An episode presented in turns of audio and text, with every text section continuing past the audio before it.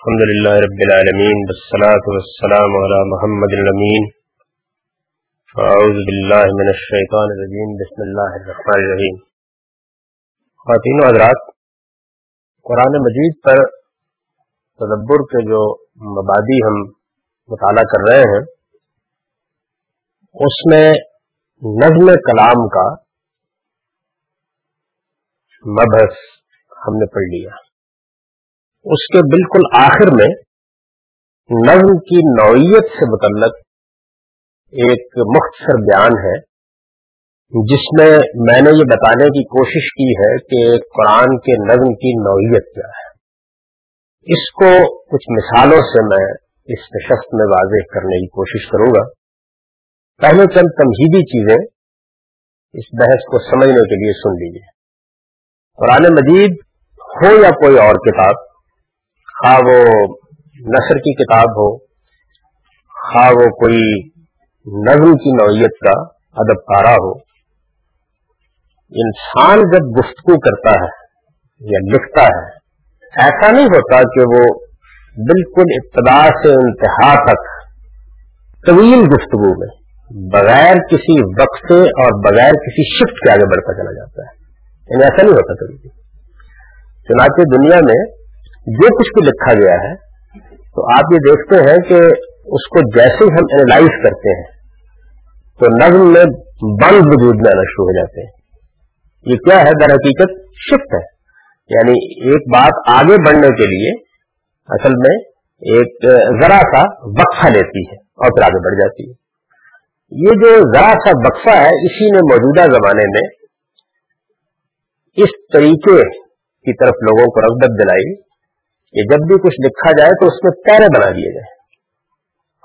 آپ اس کو بالکل ابتدا سمجھیں تو یہ اس طرح ہے کہ اوقاف کیا چیز ہے؟ اوقاف کا مطلب ہے کنکلوشن کیا چیز ہے؟ یعنی اصل میں ہمارے کلام کے مابین جو اسٹریسز ہوتے ہیں، ان کو ہم اس سے نمایاں کرتے ہیں۔ انگریزی زبان نے اب جو اوقاف ہمارے یہاں رائج کر دیے ہیں، تو میں دیکھ رہا کاما ایک صورتحال کو بیان کرتا ہے۔ اسی طرح کولن ایک صورتحال کو بیان کرتا ہے، اسی طرح فل اسٹاپ ایک صورتحال کو بیان کرتا ہے۔ یعنی ہم اس سے یہ نمایاں کرتے ہیں کہ یہ جملہ ختم ہو گیا ہے، یا یہ نمایاں کرتے ہیں کہ یہ ایک وقفہ پڑا ہے اس کے اندر بات کرنے کے لیے۔ تو جملے کے اندر بھی ہمیں اس کی ضرورت ہوتی ہے کہ ان اوقات سے یا اس طرح پنکویٹ کر کے ہم بات کو واضح کریں۔ تو اگر فرض کر لیجیے کہ آپ نے کسی جملے کو اس طریقے سے لکھا کہ اس میں نہ تو اوقات استعمال کیے یعنی کوئی کاما نہیں لگایا، کوئی فل اسٹاپ نہیں لگایا، بس رواں دواں جملہ لکھ دیا۔ تو آپ دیکھیں کہ مشکلات پیش آئیں گی۔ پڑھنے میں مشکلات پیش آئیں گی۔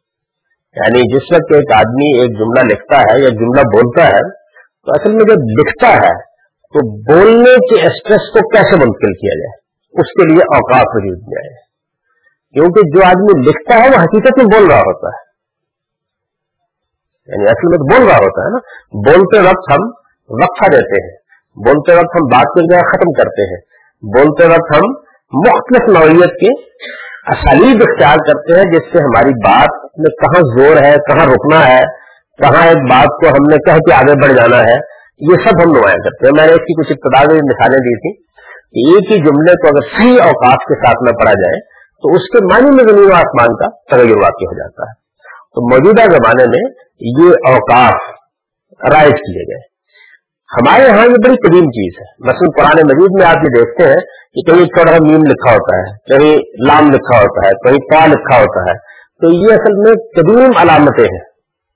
یعنی ان سے بھی اگر آخر میں آپ قرآن کو اٹھا کر دیکھیں، تو آپ کو یہ بتائیں گے کہ یہاں آپ ٹھہر جائیے۔ یہاں آپ تھوڑا وقفہ کیجیے۔ یہاں آپ جملے کو ملا کے پڑھ سکتے ہیں۔ اس لیے کہ اجمی لوگوں نے پڑھنا ہے قرآن مجید کو۔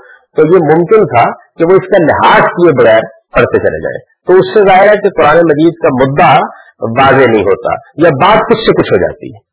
تو کسی جملے کے اندر جس طرح اوقاف ضروری ہے اسی طرح کسی کلام کو جب آپ پہنچانا چاہتے ہیں، تو اس میں بھی کچھ وقفے آتے ہیں۔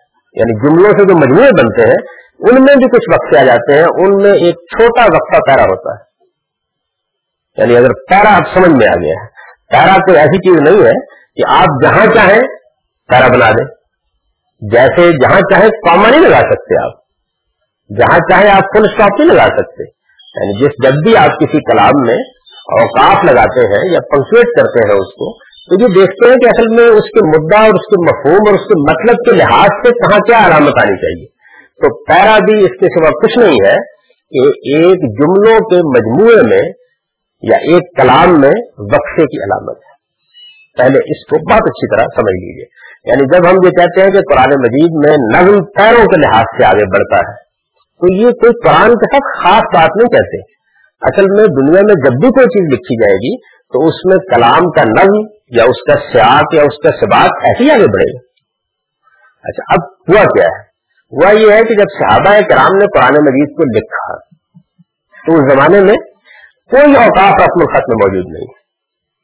یعنی جو ہم اب اب تو واقف ہے نا ان چیزوں سے، یہ جو قرآن پر آپ کو اوقاف لگے ہوئے نظر آتے ہیں، یہ بھی بہت بعد میں لوگوں نے قرآن مجید کا مطالعہ کر کے، اہل علم نے یہ سمجھ کر کے یہاں کیا علامت ہونی چاہیے؟ یہ علامات ایجاد کی ہے یعنی یہ ایک علمی کام ہے جو قرآن مجید پر ایک زمانے میں ہوا ہے۔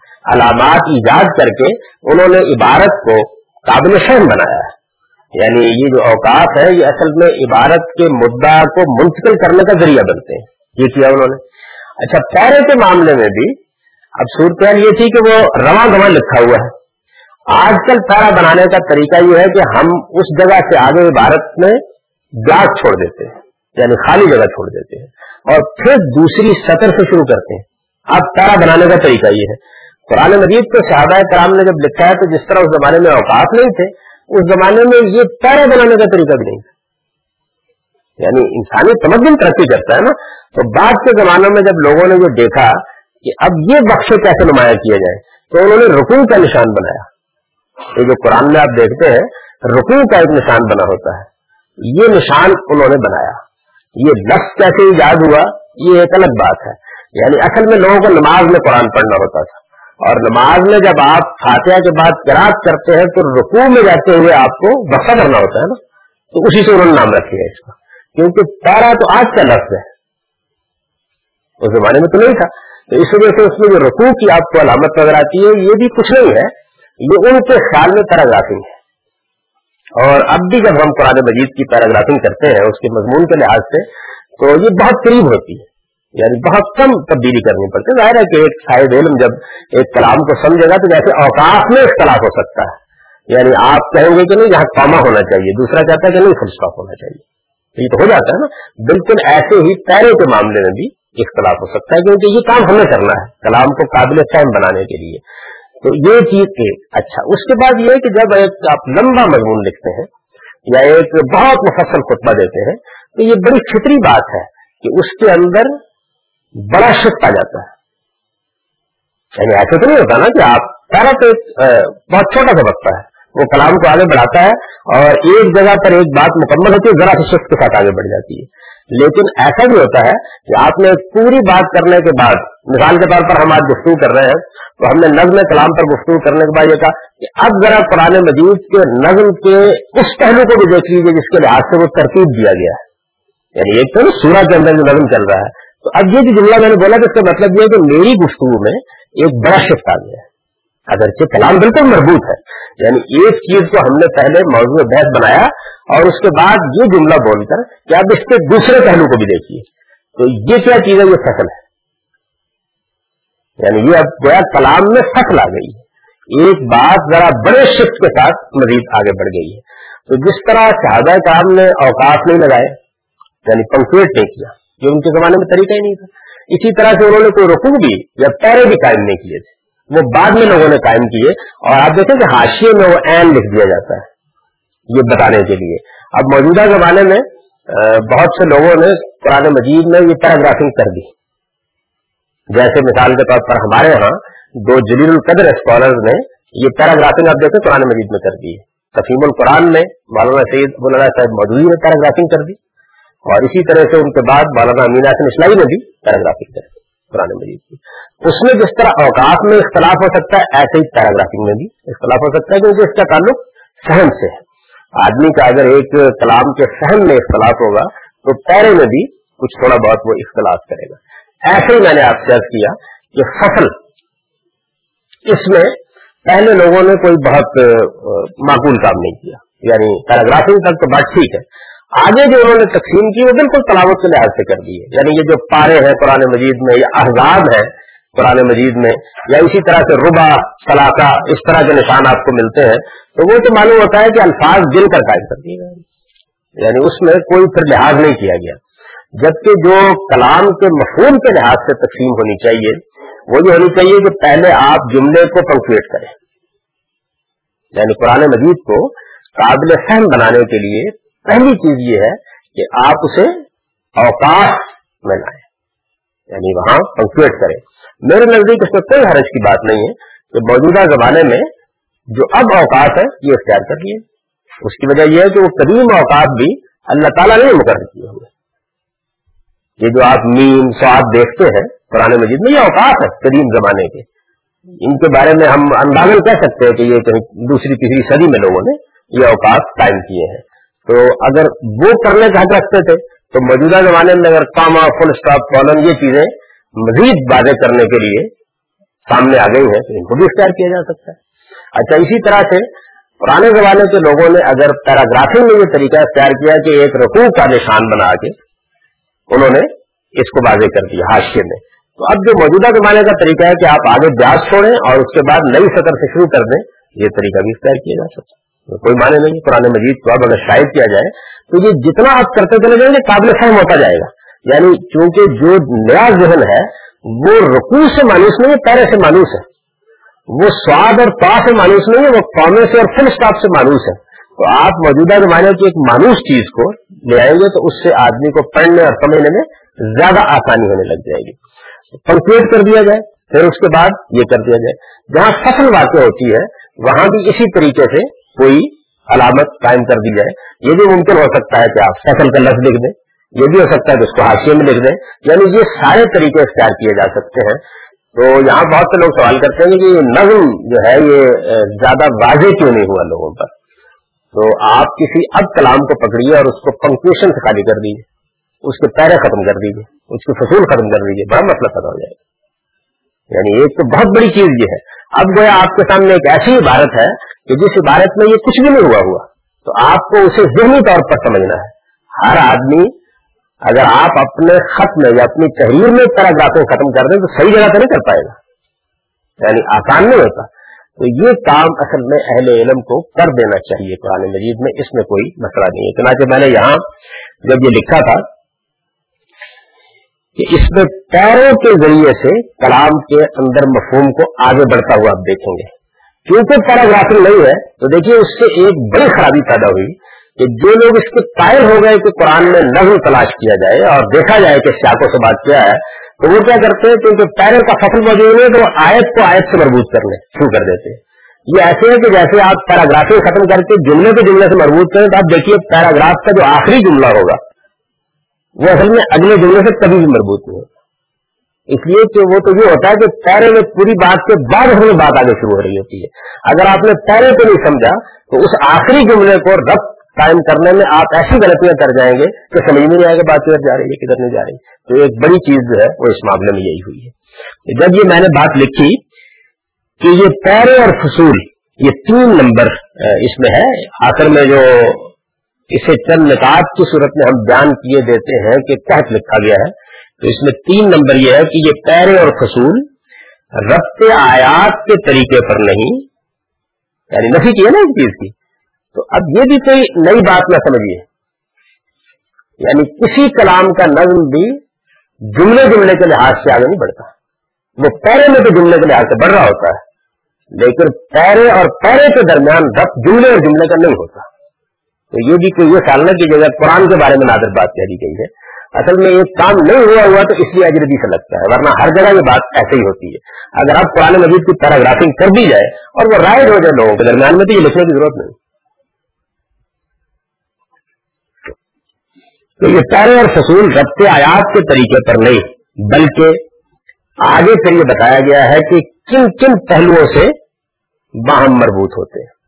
یہ جو پہلو بیان کیے گئے ہیں، اس میں ہی کوئی دس بارہ چیزیں گنوا کر آگے لکھ دیا گیا ہے اور اس طرح کے بعد دوسرے پہلوؤں سے باہم دیگر متعلق ہوتے ہیں اور سورہ کو ایک مربوط کلام بناتے ہیں۔ اس کے معنی یہ ہے کہ یہ کوئی استفا نہیں کیا گیا یعنی ساری صورتوں کا نہیں کیا گیا۔ بڑی بڑی چیزوں کو مثال کے طور پر پیش کر دیا گیا ہے کہ اس سے کچھ سمجھ میں آ جائے آدمی کی کہ یہ کیا نوعیت ہوتی ہے۔ تو مجھے اب آپ کو اس کی کچھ مثالیں پیش کرنی ہے یعنی اس سے آپ کو اندازہ ہو جائے گا کہ اصل میں قرآن کے نظم میں مشکل کیا پیش آئی ہے۔ اور اگر اس کو ٹھیک طرح سے سمجھا جائے، تو کس زاویے سے آدمی کو اسے اپروچ کرنا چاہیے؟ یعنی کچھ تو پہلے حصے کی اس گفتگو سے مشکل واضح ہو گئی ہوگی۔ یعنی ایک مشکل یہ ہے کہ پنکچویشن نہیں ہے۔ پنکچویشن نہیں ہے تو بہت سی جگہوں کے اوپر تو آپ اس کے صحیح ایکسپریس کو نہیں سمجھ سکیں۔ یعنی اب جو پنکچویشن لوگوں نے کی ہوئی ہے، وہ چونکہ پنکچویشن کے مانوس اسلوب پر نہیں ہے تو عام طور پر لوگ اس کو کوئی اہمیت نہیں دیتے، ان کے خیال میں یہ گناہ ثواب کا مسئلہ ہے کہ یہاں رکنا ہے یا نہیں رکنا۔ یعنی ان کی نوعیت بالکل یہ بن گئی ہوئی ہے۔ وہ کلام کے فہم کے زاویے سے اس کو پڑھی نہیں رہے ہوتے، کہ اس کو سمجھنا ہے اور اس کے اسٹریس جو ہے وہ اس سے سمجھ رہے ہیں ایک مسئلہ یہ۔ دوسرا یہ پیراگرافک نہیں۔ اب رکوع کا معاملہ بھی یہ ہے کہ اس سے لوگ جو کام لیتے ہیں، وہ یہ نہیں ہے کہ یہ کوئی کلام کے اندر بچہ آ گیا ہے۔ وہ خیال کرتے ہیں کہ اگر تلاوت کر رہے تو یہ نشانی ہو جائے گی۔ یعنی جیسے پارا ہے، بالکل اسی طرح سے اس کو استعمال کرتے ہیں۔ تو اگر پیراگرافنگ کر دی جائے تو آپ دیکھیں گے کہ بہت سی مشکلات جو ہے وہ ویسے ہی حل ہو جائیں۔ گی یعنی یہ کام کر دینے کے نتیجے ہی میں بہت سی مشکلات حل ہو جائیں۔ گی اب اس کے بعد آگے ہم دیکھیں گے کہ یہ کیا چیزیں ہیں۔ اس میں میں اس ترتیب کو ملحوظ بعض جگہوں پر نہیں رکھوں گا۔ اس کی وجہ یہ کہ قرآن کی ترتیب سے اس کی مثالیں پیش کرنے میں مجھے آسانی رہے گی، تاکہ ایک جگہ کے بعد دوسری جگہ نہ جانا پڑے۔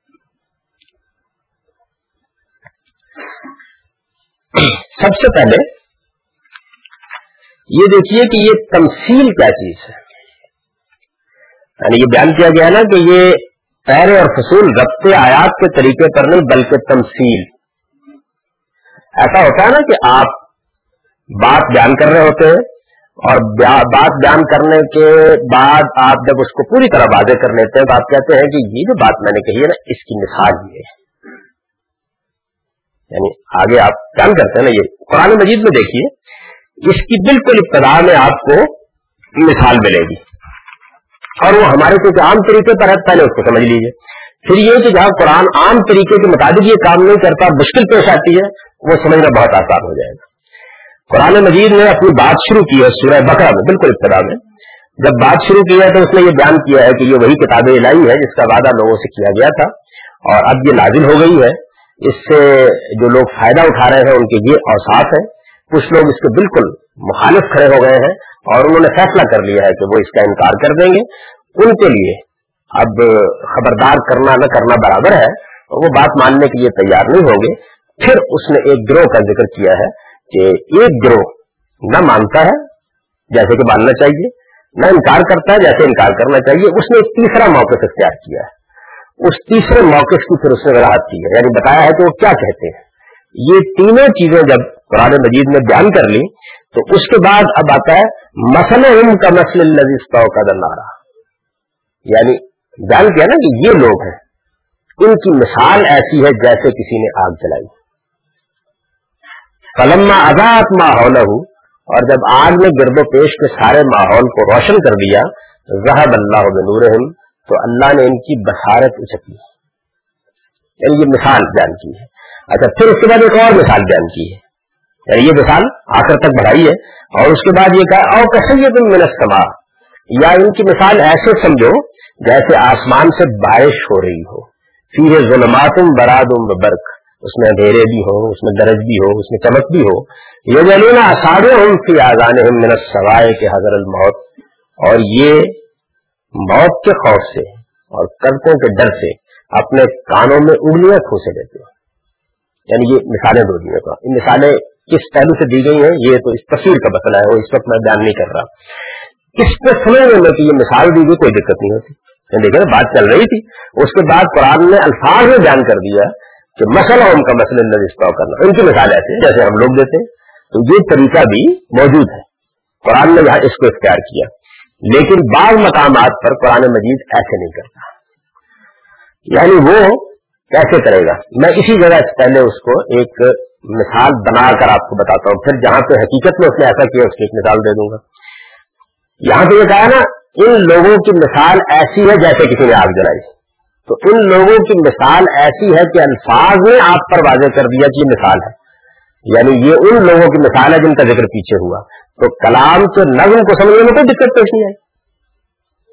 یعنی ایک دقت یہاں بھی ہے وہ قرآن کے ساتھ روپ کی دقت ہے۔ وہ دقت یہ ہے کہ اس نے دو گروہوں کا پیچھے ذکر کیا ہے۔ ایک وہ گروہ کہ جو انکار پر جم گیا ہے اور جانتے بوجھتے نہیں مان رہا اور وہ یہ کہتا ہے قرآن کہ یہ اب اس جگہ پہنچ گئے ہیں جہاں ان کو خبردار کرنا، توجہ دلانا، نہ دلانا برابر ہے۔ یہ بات نہیں ماننے کے لیے تیار۔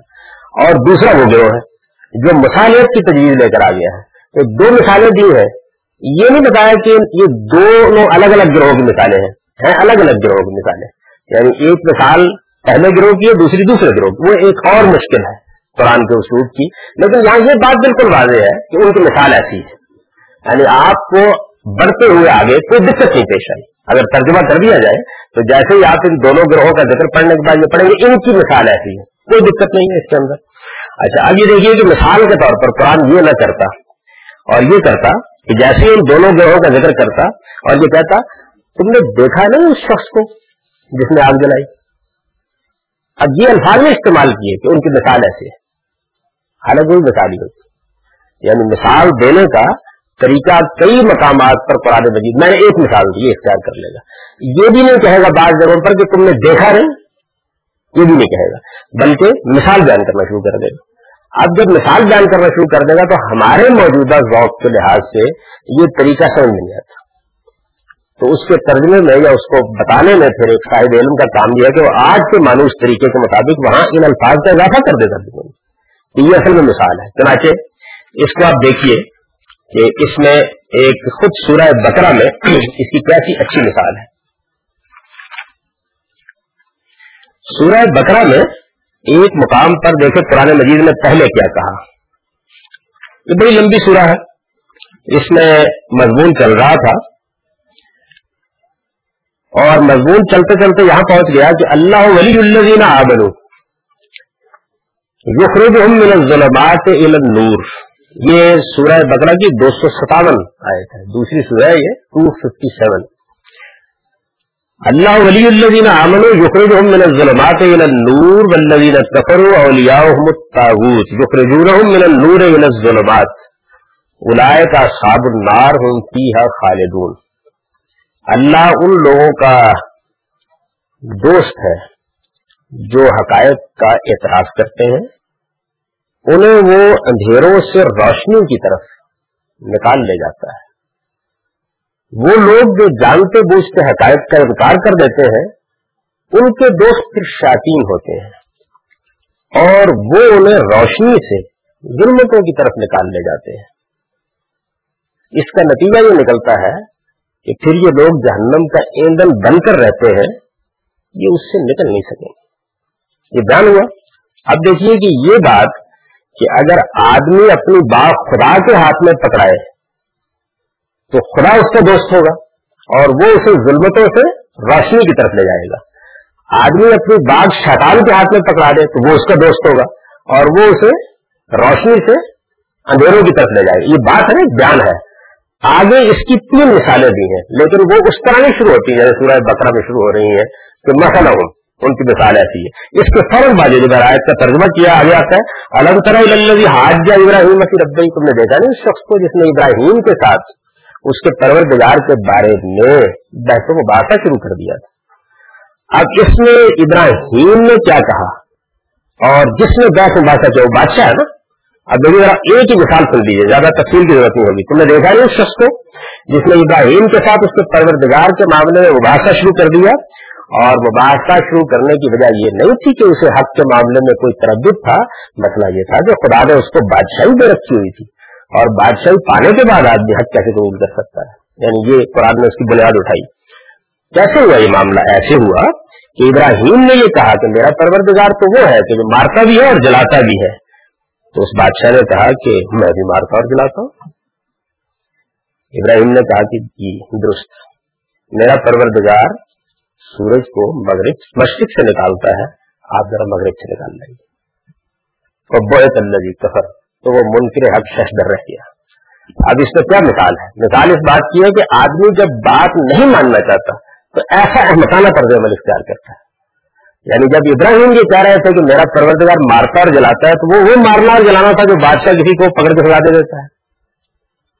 اب ابراہیم کا سوال یہ ہے کہ میں آپ ہوتے تو یہی بحث شروع کر دیتے۔ انہوں نے کہا کہ اب یہ نامعقول حرکت چل کر آیا تو میں کہا جی درست آپ تو چونکہ بھائی بات ہے نا مارتے جلاتے آپ ہے میں غلط بات کر بیٹھا۔ یہ میرا پروردگار روز سورج کو بشرت سے نکالتا ہے، آپ کیونکہ کائنات کے مالک ذرا کل مغرب سے نکال دیے تو انہوں نے اس کو خاموش کر دیا یعنی یہ کہہ کے۔ یہ مثال دی قرآن مجید نے کہ آدمی جب باطل پر جم جاتا ہے، تو پھر کیسے اپنی بات شیطان کے ہاتھ میں رہتے اسی کی مثال ہے۔ آگے بھی آپ دیکھیں تو تین مثالیں اس میں بیان کی ہیں۔ اور یہ بتایا ہے کہ آدمی صحیح جگہ پر کھڑا ہو تو کیسے خدا اس کا ہاتھ پکڑتا ہے؟ اور وہ غلط جگہ پر کھڑا ہو جائے تو پھر کیسی شکلت اس پر سوار ہوتی ہے؟ لیکن یہ کلام جو شروع ہوا ہے، تو یہ کہہ کے شروع نہیں ہوا۔ اچھا آدمی اس کا صحیح ذوق میں رکھتا تو وہ کیا کرے گا؟ وہ اوپر کی بات کو تو ختم کر دے گا وہاں۔ اس کے بعد کہہ گا کہ اس میں تین آگے قصے بیان ہوئے قرآن یعنی ان قصوں کا کوئی تعلق نہیں آگے ہوگا اوپر سے کیا ہے۔ اوپر پہلے ایک اسٹیٹمنٹ ہے، ایک بیان ہے، آگے اس کی مثالیں ہیں۔ تو جہاں پر قرآن نے یہ کہہ دیا کہ اس کی مثال یہ ہے، تو وہاں تو آدمی کیا کر سکتا ہے؟ ماننا پڑے گا تو مثال یہ ہے۔ لیکن جہاں وہ نہیں کہتا اور بارہ نہیں کہتا۔ اور ادب میں یہ چیز بالکل عام ہے۔ یعنی آپ نے بات ایک جگہ پہنچائی ہے دیکھیے نا کہ اس کو کا تھوڑا سا۔ یہ کہا کہ یہی لوگ ہیں کہ جن کے لیے پھر جہنم مقدر ہو جاتی ہے، یہ اس میں ہمیشہ رہیں گے۔ تم نے دیکھا نہیں اس شخص کو۔ تو آپ اس سے صحیح لگے لگے میں پڑھنے تو آگے ہو جائے گا کہ یہ اصل میں آگے اس کی مثال جان ہو رہی ہے۔ لیکن آپ دیکھیں تصویریں نکال کے تو آپ کو یہ معلوم ہوگا کہ یہ تمثیل کا تعلق اب یہ بات واضح ہوئی یہاں لکھی ہے کہ یہ پیر اور سکول ربط آیات کے طریقے پر نہیں، بلکہ مختلف پہلو سے آگے بڑھتے ہیں، تو یہ جو ہے تمثیل کا تعلق ہے۔ یعنی پیچھے ایک بات بیان ہوئی ہے، جس کے بعد کلام آگے بڑھا ہے، اس کی مثال دیتے ہیں یعنی اس نے تاریخ سے قرآن نے چند مثالیں لی ہیں اور تاریخی مثالوں کے ذریعے سے اپنی بات واضح کی ہے۔ کہ انسانی تاریخ میں دیکھیے، شیطان کے ہاتھ میں بات دینے والے کیا رویے اختیار کرتے ہیں؟ اور رحمان کے ہاتھ میں باغ دینے والے کیا رویے اختیار کرتے ہیں؟ اس کو بیان کیا تو یہ تمثیل کا تعلق اب اس کے بعد یہ دیکھیے۔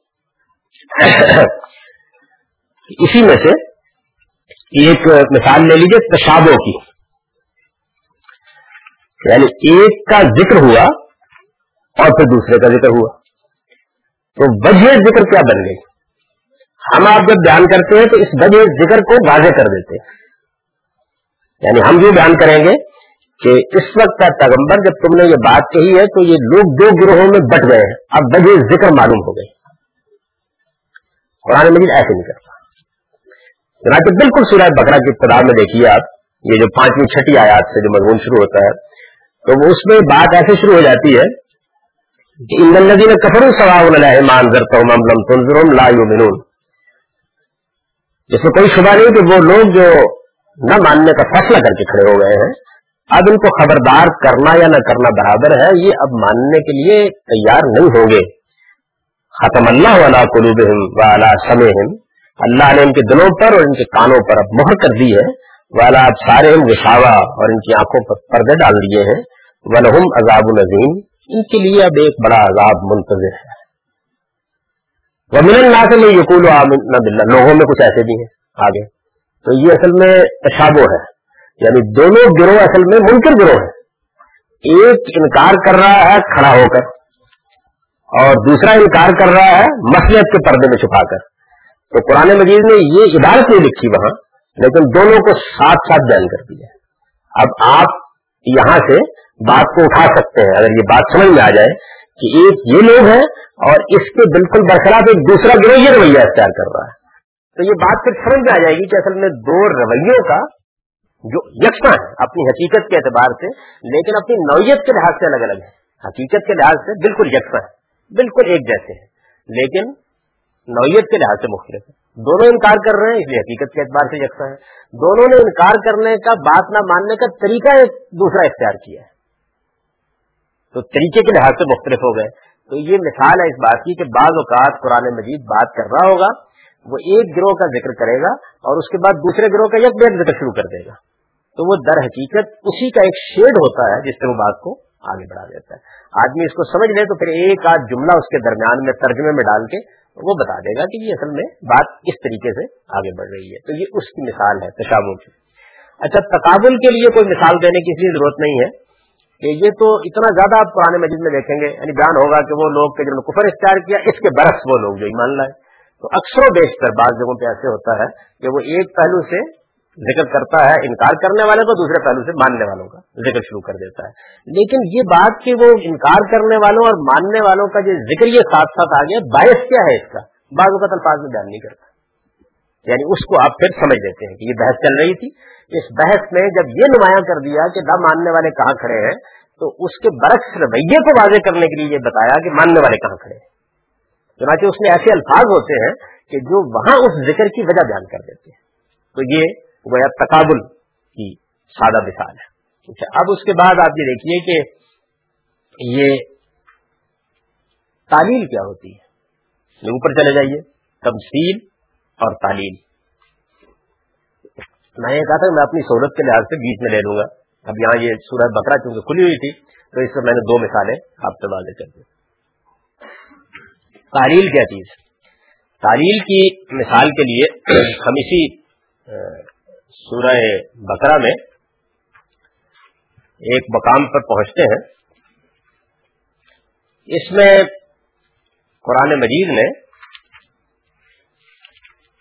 ایک پورا کا پورا حصہ ہے۔ آپ یہ کہیے کہ پانچ، سات پیراگراف ہے جس میں قرآن نے یہ واضح کیا ہے کہ نبی صلی اللہ علیہ وسلم کے سامنے کچھ ایک گروہ موجود ہے جو کیا کر رہا ہے، یہ واضح کیا۔ مسئلہ کیسے پیدا ہوا؟ مسئلہ اس طریقے سے پیدا ہوا کہ آپ جب پیچھے دیکھتے ہیں تو ذکر یہ چل رہا تھا کہ نبی صلی اللہ علیہ وسلم کو یہ کہا گیا کہ اب آپ حج کی تیاری کریں۔ مدینہ میں۔ حج اللہ کی عبادت ہے۔ حرم پر مشرقین کا قبضہ تھا۔ تو یہ سوال پیدا ہوا کہ وہ تو رکاوٹ ڈالیں گے، حج کرنے نہیں دیں گے۔ اس لیے کہ اس زمانے میں تو یہ روایات نہیں پیدا ہوئی تھی جو اب دنیا میں پیدا ہو گئی رواداری کی اور ایک دوسرے کے احترام کے زمانے کا دور جو تھا، وہ تو مذہبی پرسیکیوشن کا دور تھا۔ جس کے پاس قوت اور اقتدار ہے، وہ اپنی بات منواتا تھا۔ قریش کو اقتدار حاصل تھا حرم میں، تو انہوں نے رکاوٹ ڈال رکھی تھی مسلمانوں کو وہ اپنے لحاظ سے تو بے دین سمجھتے تھے نا، کہ یہ لوگ بے دین ہو گئے تو جب بے دین سمجھتے تھے، تو وہ کیوں ان کو حرم میں آنے دیتے؟ قرآن مجید نے کہا کہ اب تو ہم جائیں گے حرم میں۔ مسلمان تیاری کریں اس کی۔ اور اگر راستے میں رکاوٹ پڑتی ہے تو پھر کتال ہوگا یعنی جنگ کریں گے۔ راستہ کھول دیں گے، یہ نہیں ہو سکتا۔ روک، روکنے کی اب یہ جسارت جی کر لیں تو مسلمانوں کو کتال کا حکم دے دیا گیا۔ یعنی آپ تیار ہو جائیں۔ اگر تو امن کے ساتھ جانے دیتے ہیں حرم میں، ٹھیک ہے، بسم اللہ۔ لیکن اگر نہیں امن کے ساتھ جانے دیتے اور مزاحمت کرتے ہیں، روکتے ہیں، تو پھر جنگ ہوگی۔ یہ بات بتا دیجیے اب جنگ ہوگی تو جنگ تو بھائی کوئی آسان چیز نہیں ہوتی نا۔ یعنی ابھی دیکھ لیا آپ نے کتنی مشکل چیز ہوتی۔ یعنی اس کی باتیں کرنی بہت آسان ہوتی ہیں، لیکن یہ ہونے کو آ جائے تو کیا صورتحال قوموں کے لیے پیدا ہو جاتی ہے؟ جنگ ہوگی۔ اب مسلمانوں کی جو جماعت اس وقت موجود ہے یعنی جو رسول اللہ علیہ وسلم کے اس وقت ساتھی ایمان لا چکے ہیں، ان میں ہر طرح کے لوگ ہیں۔ تو قرآن مجید نے یہ حکم بیان کیا، اس حکم کو بیان کرنے کے بعد یعنی بات یہاں شروع کہ حج کے لیے نکلیے، اور اس میں اگر رکاوٹ پیش آئے تو کتال ہوگا۔ اس کے بعد یہ بیان کیا کہ حج کے لیے آپ جب نکلیں گے تو چونکہ بہت سی بدتیں حج میں داخل کر دی ہیں، تو ان چیزوں کا لحاظ رکھیں۔ یعنی حکم جو دیا جا رہا ہے، اس کی تفصیل کر دی۔ اب حج کا ذکر جیسے ہی ختم ہوا ہے، جیسے ہی ختم ہوا، تو یہ بیان شروع ہو گیا جو ملن نہ سے میں یو جب کا قول ہوتا ہے حیات دنیا اور لوگوں میں کچھ ایسے بھی ہیں۔ لوگوں میں کچھ ایسے بھی ہیں، یہ کون ہے یہ آگے جب ہم پڑھتے ہیں سارے کلام کو تو یہ معلوم ہو جاتا ہے کہ یہ وہ لوگ ہیں کہ جو عبادت کی راہ روکنے والوں سے جنگ کا حکم سن کر، پہلے تو باتیں بہت کر رہے تھے بڑھ بڑھ کے یعنی جب تک جنگ کا موقع نہیں پیدا ہوا تو روز آپ کہتے تھے کہ ایک بار آپ کہہ کر دیکھیں تو دیکھیں ہم کیا کرتے ہیں۔ لیکن جیسے ہی معلوم ہوا کہ اب تو وہ آگے ہی آنے والی سر کے اوپر، تو پھر ان لوگوں کا رویہ بالکل تبدیل ہو گیا۔ جب یہ رویہ تبدیل ہو قرآن نے اس کا تجزیہ کیا۔ گویا بات یہاں سے شروع ہوئی کہ اللہ کی عبادت اور حج جیسی چیز کی راہ روکنے والے جو لوگ ہیں، ان کے خلاف آپ کو کتاب کا حکم دیا جا رہا ہے، لیکن اپنی جماعت پر ایک نظر ڈالیے، ان میں کچھ ایسے بھی ہیں۔ یعنی یہ بات یہاں سے شروع ہوئی ہے۔ اس وقت مجھے اس کو بیان نہیں کرنا کہ یہ کیسے شروع ہوئی ہے۔ یہ تو میں نے بتا دیا آپ کو، رب کس کا یہ شروع ہو گئی۔ اب یہ لوگ جو ہے یہ کیا کرتے ہیں؟ قرآن نے ان کی تصویر کھینچی ہے کہ یہ آتے ہیں، باتیں ایسی ایسی کرتے ہیں۔ اور اللہ کو گواہ ٹھہراتے ہیں کہ جناب کیا بات ہے۔ لیکن فرمایا کہ وہ الد الخام ہے یہ بدترین دشمن۔ مسلمان بنے ہوئے ہیں، لیکن ہیں بدترین دشمن۔ اس کے بعد ان کے کردار کا کچھ تجزیہ کیا ہے۔ پھر یہ بتایا ہے کہ یہ نہیں ہو سکتا کہ ایمان کے ساتھ آدمی یہ دو رویے اختیار کرے۔ یعنی کچھ لوگ جو ہے وہ تو سچے اللہ کے ماننے والے ہو اور کچھ لوگ یہ کہیں کہ نہیں، ہمارے لیے اتنا ہی کافی ہے کہ ہم ایمان لے آئے اور جب کوئی مشکل پیش آ جائے جنگ کا موقع آ گیا نا، بڑی مشکل پیش آ گئی، بڑی آزمائش پیش آ گئی۔ تو اس موقع کے اوپر وہ کہیں کہ نہیں، یہ بھی ایک طریقہ ٹھیک ہے جو ہم نے اختیار کیا، اس کو قرآن مجید آگے بڑھاتا جا رہا ہے۔ اس کو جب وہ آگے بڑھا کے خاص جگہ پر لے آیا ہے بات کو، انہی کا تجزیہ کرتے ہوئے، تو یک بیک یعنی یہ کلام شروع ہو گیا تانن ناس امتن واحدہ، لوگ ایک ہی گروہ تھے۔ باس اللہ النبین مبشرین و منظرین ان میں اختلاف پیدا ہوا تو اللہ نے پیغمبروں کا سلسلہ شروع کیا۔ وہ لوگوں کو بشارت دیتے اور انتظار کرتے ہوئے آئے۔ وہ انزل محمد کتاب اللہ نے ان کے ساتھ کتابیں نازل کی بالحق، حقیقت کو واضح کرنے کے لیے۔ یحکم بین الناس فی مختلف تاکہ ان کتابوں کے ذریعے سے وہ لوگوں کے اختلافات کا فیصلہ کر دیں۔ وہ مختلف کی الدین اوتو میں بعد ما جات البینات بغیم بینہم اختلاف کہیں باہر سے نہیں آیا، جن کو کتابیں دی گئی تھی انہوں نے ہی ان میں اختلافات پیدا کرنے کی ایک پوری دنیا ایجاد کر ڈالی۔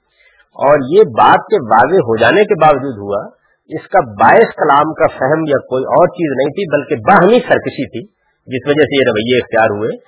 پھر اس کے بعد اللہ تعالیٰ نے قرآن اتارا اور اس پر ایمان لانے والوں کو ایک مرتبہ پھر اختلافات کے بارے میں بالکل صحیح راہ بتا دی۔ اور اللہ اسی طرح جس کو چاہتا ہے صحیح راستے کی ہدایت دیتا ہے۔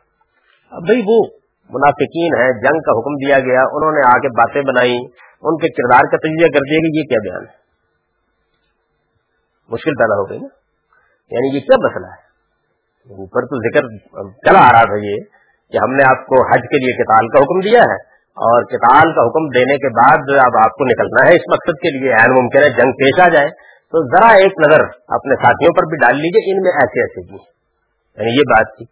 اس سے کیا تعلق؟ یعنی یہ کیا سلسلہ شروع ہو گیا؟ یہ بات کہ دنیا میں اللہ تعالیٰ نے ابتدا میں ایک ہی دین دیا تھا اور اس کے بعد اس میں اختلافات پیدا ہو گئے۔ اور اختلافات جب پیدا ہوئے تو پھر اللہ نے پیغمبر بھیج دیے اور پیغمبر جو ہے وہ آپ کو واضح کرنے کے لیے آئے اور ان کے ساتھ کتابیں نازل کی۔ اور ان کا مقصد بھی یہ تھا کہ جہاں کہیں اختلافات ہیں ان کے بارے میں وہ حکم بن کر فیصلہ سنا دیں۔ اور پھر اس کے بعد لوگوں نے ان میں اختلافات کیے تو انہوں نے ہی کیے جن کو کتابیں دی گئی تھی۔ کہیں باہر سے اختلافات کرنے والے نہیں آئے اور اختلاف کا باعث باہمی سرکشی بنی۔ اللہ نے اب قرآن نازل کیا ہے۔ اس کے ذریعے سے ایک مرتبہ پھر اختلافات کو ختم کر دیا ہے۔ اللہ تعالیٰ اگر آدمی ٹھیک جگہ پر کھڑا ہو تو اس کو ہدایت دیا کرتے ہیں، اس کو اختلافات کا مسئلہ نہیں ہوا کرتا۔ یہ ہے نا کیا کیا تعلق ہوگا اس بات باہر لگتا ہے مشکل پیدا ہو گئی یعنی قرآن مجید میں اب آپ کی سمجھ نظم کی کیا مشکل ہوتی ہے؟ دیکھیے مسئلہ کیا ہے۔ مسئلہ یہ کہ آپ اس گروہ کو دیکھیے وہ کیا کر رہا ہے۔ اس گروہ کا جو کردار اوپر بیان ہوا ہے، اصل میں یہ اس سے پھوٹی ہوئی بات ہے۔ وہ کردار کیا ہے اس کا؟ اس کا کردار یہ ہے کہ وہ یہاں نہیں کھڑے کہ ہم نہیں مانتے۔ یہاں نہیں کھڑے۔ وہ یہاں کھڑے ہیں کہ جی بات یہ ہے یعنی کہ اصل میں یہود کے لوگ ہیں۔ مدینہ میں یہود تھے۔ یہ واضح ہو جاتا ہے ان کو پڑھنے سے۔ یہود کے لوگ ہیں اور اس جگہ پر کھڑے ہو گئے ہیں کہ جی ہم دیکھیے بات یہ ہے کہ آپ کو مانتے ہیں۔ آپ اللہ کے پیغمبر ہیں۔ میں نے پہلے بھی ایک مرتبہ دیکھا کہ پورا گروہ ہے قرآن مجید میں، یہ یہود کا۔ یہ مانتے ہیں مسلمان ہیں۔ ہاں بننا ہم ایمان لے آئے یعنی کوئی مسئلہ نہیں ہے۔ لیکن بات یہ ہے کہ یہ جو باقی جو باتیں آپ کہتے ہیں نا کہ یہ ساری کی ساری مان لی جائے، یہ ہمارے لیے ضروری نہیں ہے۔ بس جتنی ہمارے سورات کے مطابق ہے، ان کو ہم مان ہی رہے ہیں پہلے۔ پیغمبر ہیں، آپ ہم یہ مانتے ہیں، لیکن ہمارے لیے آپ کی ساری شریعت کو ماننا ضروری نہیں۔ اس لیے کہ بھائی بات یہ ہے کہ یہ تو بڑا آسان کام ہے، آپ کے ہم ایسے عیسا کو مانتے ہیں۔ اب یہ کہا جائے کہ ان کا پورا دین بھی مانیے تو مسئلے پیدا ہو جاتے ہیں نا۔ تو یہ یہود کا گروہ ہے جو یہاں کھڑا ہے۔ اچھا اب آپ یہ خیال کریں گے بغیر بڑی نامقول سی بات لگتی ہے۔ لیکن یہ بات جو ہے یہ دنیا میں بڑے بڑے ذہین لوگ کہتے ہیں، یہ موجودہ زمانے کی عیسائیت بھی یہی کہہ رہی ہے۔ وہ یہ کہتے ہیں کہ ہم رسول اللہ کی نبوت کو مانتے ہیں۔ ہم یہ بات تسلیم کرتے ہیں اس بات کو۔ کہ وہ اللہ کے پیغمبر تھے۔ لیکن اس پر اقرار نہ کریں کہ جو وہ دین لے کے آئے ہیں، اس کو بھی ہمیں ماننا ہے۔ ہمارے لیے موجود ہے پہلے سے دین، ہمارا ہم اس پہ عمل کر رہے ہیں۔ یہ انہوں نے آ کے ہدایت عرب کے لوگوں کو دے دی، بہت اچھی بات ہے۔ باہمی طور پر یہ ٹھیک ہے، جیسے ملکوں کے صدر ہیں، تو اپنے اپنے صدری کی بات کی جاتی ہے۔ لیکن ہم آپ کے صدر کا انکار نہیں کرتے، بلکہ ہم اعتراف کرتے ہیں اس بات کا۔ یہ گروہ ہے حقیقت میں۔ اچھا اب یہ گروہ جو ہے، یہ اپنے اس طرز عمل کی علت بیان کرے گا نا۔ وجہ کیا ہے؟ تو یہ دیکھیے، یہ گروہ بھی آپ کی پوری سوسائٹی کے اندر اب بھی علت بیان کرتا ہے۔ اس طرح کے لوگ جو ہیں یکسو ہو جائیے۔ اوپر اصل میں قرآن نے یہ کہا تھا کہ فصل میں صاف کہ آدمی بن کے بالکل ٹھیک جگہ پر آ جاؤ۔ یہ رویہ صحیح نہیں ہے۔ تو اس کے جواب میں کہتے ہیں کہ رویہ ہمارا ٹھیک ہے۔ یہ جو ہم نے طریقہ اختیار کیا، یہ بالکل ٹھیک ہے۔ اس کی وجہ یہ ہے کہ بھائی، بات یہ کہ جو آپ کہتے ہیں کہ خدا کی شریعت جو ہے ملک کے اندر آئی کس کی شریعت نہ دیجیے اتنے اختلافات ہیں لوگوں کے درمیان۔ کوئی دوبندی ہے، کوئی بریلوی ہے، کوئی کچھ کہتا ہے، کوئی کچھ کہتا ہے۔ تو گویا اصل مسئلہ کیا پیدا ہوا ہے کہ انہوں نے اپنے طرز عمل کی دلیل کے طور پر اختلافات کو پیش کر دیا۔ یعنی اپنا جو طرز عمل ہے، یہ دیکھیے ہماری سوسائٹی میں بھی یہ گروہ آپ کو ملے گا۔ ان کا ایک طرز عمل ہے، اس طرز عمل کی وہ دلیل یہ دے رہے ہیں کہ جو ہم نے طریقہ اختیار کیا ہے، یہ اس لیے اختیار کیا کہ ایسا بھی حق واضح نہیں ہے کہ یکسو ہو کے آدمی کھڑا ہو جائے۔ یعنی ان کو یہ کہا گیا کہ یکسو ہو کے کھڑے ہو جاؤ، یا اللہ دینا فصل میں کافا یعنی اللہ کی اطاعت میں یکسو ہو کے آ جاؤ۔ کہتے ہیں، اتنا بھی واضح نہیں ہے دنیا میں بےشمار مذہب ہے۔ کوئی بدھ ہے، کوئی فلاں ہے، کوئی فلاں ہے، اتنا واضح نہیں ہے معاملہ۔ کہ آپ یہ کہیں کہ آدمی بالکل ہی یکسو ہو جائے۔ تو ٹھیک ہے، ہم نے آپ کو مان لیا ٹھیک ہے۔ لیکن ہمیں جو آپ یہ کہہ رہے ہیں نا، یکسو ہو جائے۔ یعنی منافقت پر مبنی کردار کا حامل ایک گروہ ہے اور اس کو بہرحال اپنے اس طرز عمل کی دلیل دینی ہے۔ یعنی کیا کرنا ہے وہ لفظ دیکھیے، تعلیل کرنی ہے۔ علت بیان کرنی ہے کہ ہم یہ کر کیوں رہے ہیں۔ یہ رویہ ہم نے کیوں اختیار کیا تو وہ یہ کہتے ہیں کہ رویے کے اختیار کرنے کی وجہ یہ ہے کہ حق کتنا واضح نہیں ہے تو اس کے بارے میں یہ مطالبہ کیا جائے کہ یکسوئی سے اس کو اختیار کر لو۔ اتنا واضح نہیں ہے۔ اچھا کیا دلیل ہے اتنا واضح نہیں ہے؟ اس لیے کہ اختلافات ہے اگر واضح ہوتا تو سارے لوگ مان رہے ہوتے۔ تو قرآن مجید نے اس مقدر ان کے ذہن کو سامنے رکھ کر یہ کہا کہ یہ بات ٹھیک نہیں ہے تمہاری۔ یعنی حق ہمیشہ واضح رہا ہے۔ جواب جو اس کا وہ یہ ہے کہ حق ہمیشہ واضح رہا ہے۔ اس دنیا کی ابتدا بھی حق کے وضو سے ہوئی تھی۔ بعد میں جب پیغمبر آئے تو جہاں اختلاف تھا وہ دور کرتے رہے ہیں اس کو۔ کبھی ایسا نہیں ہوا کہ خدا نے لوگوں پر حق واضح نہ رکھا ہو۔ اور حق کے واضح ہونے کے بعد اختلافات جو ہے یہ کہیں باہر سے نہیں آئے، یہ تم ہی لوگ پیدا کرتے ہیں، جن کو میں نے کتابیں دی دی اس لیے تھی کہ میں ان کے ذریعے سے حق و باطل کو واضح کر دوں۔ تم جو اختلافات کرتے رہے، اس کا باعث حق کے بارے میں یہ مسئلہ نہیں ہے کہ وہ واضح نہیں ہے۔ مسئلہ تمہاری اپنی سرکشی ہے۔ اور اللہ تعالیٰ نے اسی چیز کو کنٹینیو رکھتے ہوئے، تو اس نے حق واضح کرنا ہے۔ اب محمد الرسول اللہ پر کتاب نازل کر دی ہے۔ ایک مرتبہ پھر اختلافات کا فیصلہ کر دیا ہے۔ اس کے بعد بھی یہ کہتے ہیں حق واضح نہیں ہے۔ تو اب دیکھیے کہ یہ ایک نہایت مربوط کلام ہے جس کے اندر حقیقت میں ان کے پورے باطن کے سوال کا جواب دے دیا گیا ہے۔ اس کو ہم کیا کریں گے؟ اس کو جیسے ہی شروع کریں گے تو یہ کہیں گے کہ یہ لوگ اپنے اس طرز عمل کے لیے اختلافات کو بہانہ بناتے ہیں۔ درا حال ہے کہ حق ہمیشہ واضح رہا اس کی تاریخی ہے۔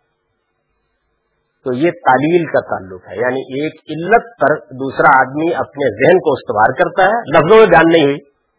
آپ اس کے اندر سے اس کو نکالیے۔ تو کلام آگے بڑھ کر مربوط ہو جائے گا۔ اچھا اب یہ دیکھیے کہ یہ آگے ایک مزید مثال سے مزید بات واضح ہو جائے گی۔ ایک انہوں نے ایک طرف سے کہا گیا کہ ٹھیک ہو جاؤ۔ مطلب یہ یکسو ہو جاؤ۔ اوپر جو دعوت دی گئی وہ یکسو ہو جاؤ۔ اس کا ایک جواب یہ تھا کہ یکسو کیسے ہو جائیں اختلافات ہے آپ کتنا بازی نہیں ہے۔ آپ کام کا مطالبہ کر رہے ہیں۔ اچھا اب مسئلہ کیا ہے؟ مسئلہ یہ ہے کہ یکسو ہونے کے بعد کوئی ذمہ داریاں پڑ رہی ہیں نا۔ یعنی اللہ تعالیٰ بتا رہے ہیں کہ حج کے لیے نکلو اور وہاں لڑنا پڑے گا جا کے۔ تو وجہ کیا ہے؟ وجہ یہ ہے بہانا وہ بنایا۔ اچھا اب اس کے بعد دوسرا باطن اندر موجود ہے۔ وہ یہ ہے، چلو ٹھیک ہے، واضح صحیح حق۔ لیکن مطلب یہ ہے کہ اللہ کہتے ہیں نا کہ میں مدد کروں گا۔ تو ہمیں کیوں لڑا رہے ہیں؟ دیکھیے، اس کے فوراً بعد یہ جیسی بات ختم ہوئی ہے، ہم حقیق تم تفل الجنہ۔ یعنی یہ کہتے ہیں کہ اللہ تعالیٰ خود ہی لڑکے فیصلہ کر دے نا۔ اور وہی گروہ ہے۔ وہ جو انہوں نے کہا تھا نا، جب حضرت موسا نے کہا کیا وہ لڑے تو انہوں نے کہا کہ تم اور تمہارا رب لڑکے فیصلہ کر کے آ جائے پھر ہم آ جائیں گے۔ تو فرمایا کہ کیا انہوں نے خیال کر رکھا ہوا ہے کہ جنت میں چلے جائیں گے اور ان کے ساتھ وہ معاملہ نہیں ہوگا جو اس سے پہلے پیغمبروں کی بے کے بعد ان کے ساتھیوں کے ساتھ ہوا ہے۔ مقصد الباسا ذرا زلزل حتہ یقول الرسول اللہ یعنی دو چیزیں تھیں جو ان کے باطن کے اندر موجود تھیں۔ ایک اختلافات کا بہانہ اور دوسرے یہ چیز کہ بھائی کیوں ہم کو اس مشقت میں ڈالا جا رہا ہے؟ اللہ نے مدد کرنی ہے تو اپنے فرشتوں کے لیے کر کے فارغ ہو جائے۔ دونوں کو سامنے رکھ کر اس کا جواب دے دیا گیا، لیکن درمیان میں رب کا کوئی کلمہ نہیں ہے۔ جو یہ بتایا آپ کو کہ یہ اصل میں ان کے ذہن کے اندر کی کیفیت کا جواب ہے۔ پہلے اختلافات کے بارے میں ایک حقیقت واضح کی گئی اور اس کے بعد یہ خطاب کر کے کہا گیا کہ کیا یہ گمان کرتے ہو تم کہ جنت میں چلے جاؤ گے اور یہ معاملہ ایسے نہیں ہوگا؟ اللہ کا یہ طریقہ نہیں رہا، وہ تو اسی طرح کی آزمائش سے گزار کر معاملات کو طے کیا کرتا ہے۔ تو دونوں کا جواب دے دیا۔ یہ تعلیم کا تعلق ہے۔ یعنی قرآن مجید کو جب آپ پڑھتے ہیں، تو اس طرح اس کے پہلے حصے کے اندر اتر کر دیکھیں کہ وہاں مسئلہ کیا ہے اصل میں۔ اس مسئلے پر کلام آگے بڑھتا چلا جائے۔ گا وہ بتا دے گا۔ مسئلہ نہیں دیکھا، تو پھر اصل میں یہ تین الگ الگ بیان ہے پہلے منافقین کا ذکر آ گیا، اس کے بعد اختلافات کے بارے میں ایک خطبہ ہو گیا، اس کے بعد آزمائشوں کا قانون بیان ہو گیا۔ یعنی پھر یہ کوئی مربوط کلام نہیں ہے، لیکن جب آپ اس کو اس کے اندر اتر کر دیکھیں گے تو یہ پوری بات ہے۔ یعنی جو یہاں سے شروع ہوئی ہے کہ یہ لوگ جو ہے ان کو کہا گیا ہے کہ اب تم کتاب کرو، لیکن دیکھ لیجیے، ان کے اندر ایسے لوگ موجود ہیں کہ جو کتاب کی باتیں بہت کرتے تھے، لیکن ان کا رویہ انتہائی غلط ہے۔ یہ بدترین دشمن ہے اور طرح طرح کی باتیں بنا کے اپنا دھرم قائم رکھنا چاہتے ہیں۔ ان سے کہیے کہ یکسو ہو کر دین کو اختیار کر لیں۔ اور اگر یہ یکسوئی اختیار نہیں کرتے تو یہ بتائیں اس کا باعث کیا ہے۔ یہ اصل میں کہنا یہ چاہتے ہیں کہ جی اتنے اختلافات میں یکسوئی کا مطالبہ ٹھیک نہیں ہے۔ ان پر واضح کرو اس بات کو کہ حق کے معاملے میں حقیقت میں کبھی کوئی اشتباہ نہیں رہا۔ اشتباہ لوگ اپنی سرکشی سے پیدا کرتے ہیں، وہ ہمیشہ واضح رہا ہے۔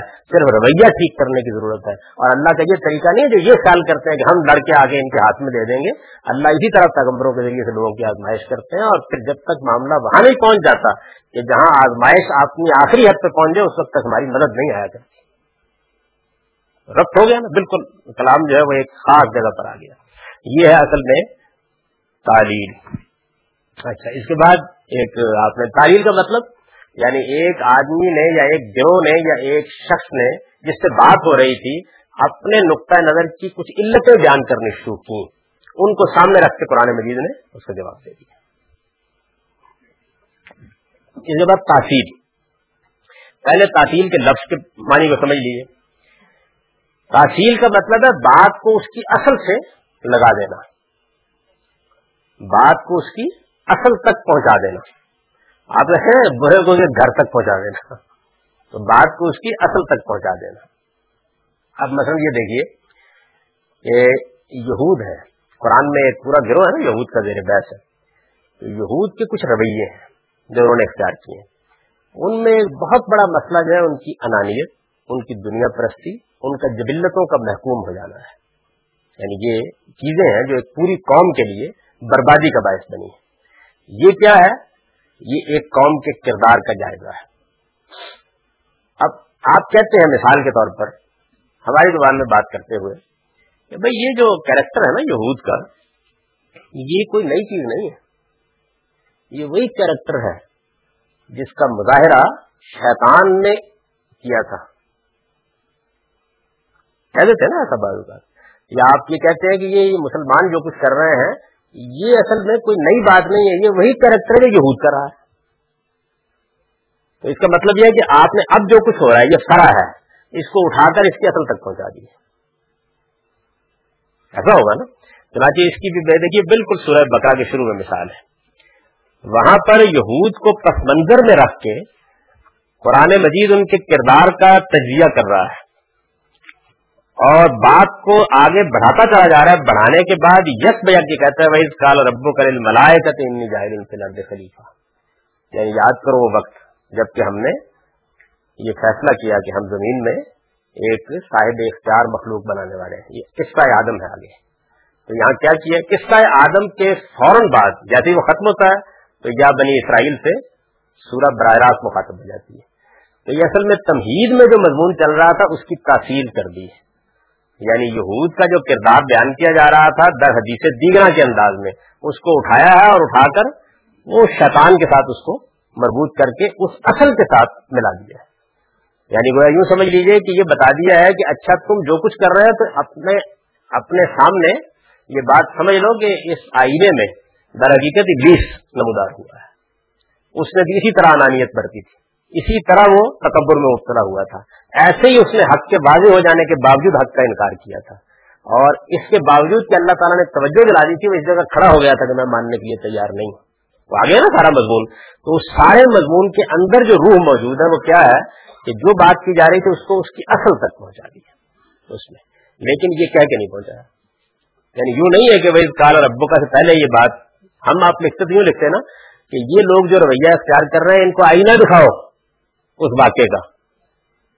ایسے لکھتے یہ قرآن کا انداز نہیں۔ تو جب نہیں ہے، تو تحصیل کے ساتھ کلام آگے بڑھ جائے گا اور اگر آدمی اس چیز کو نہیں جانتا، تو وہ ایسے موقع پر لکھے گا کہ اوپر پہلے ذکر چل رہا تھا یہودیوں کا، اس کے بعد اللہ صاحب نے ابلیس کا واقعہ سنایا۔ یعنی دونوں کے درمیان کیا تعلق ہے؟ بات کیسے اوپر چل رہی تھی؟ وہ واضح نہیں ہوگا۔ یہ تاثیر۔ ہے اچھا اس کے بعد اب ہو گیا بس۔ اچھا۔ اچھا جناب، یہ چند چیزیں جو ہے وہ واضح کر دی ہیں میں نے۔ اور اس میں ابھی کچھ مثالیں اس کی باقی ہیں۔ یہ انشاءاللہ شاء اللہ ہم اب دوسری نشست میں زیر بحث لائیں گے۔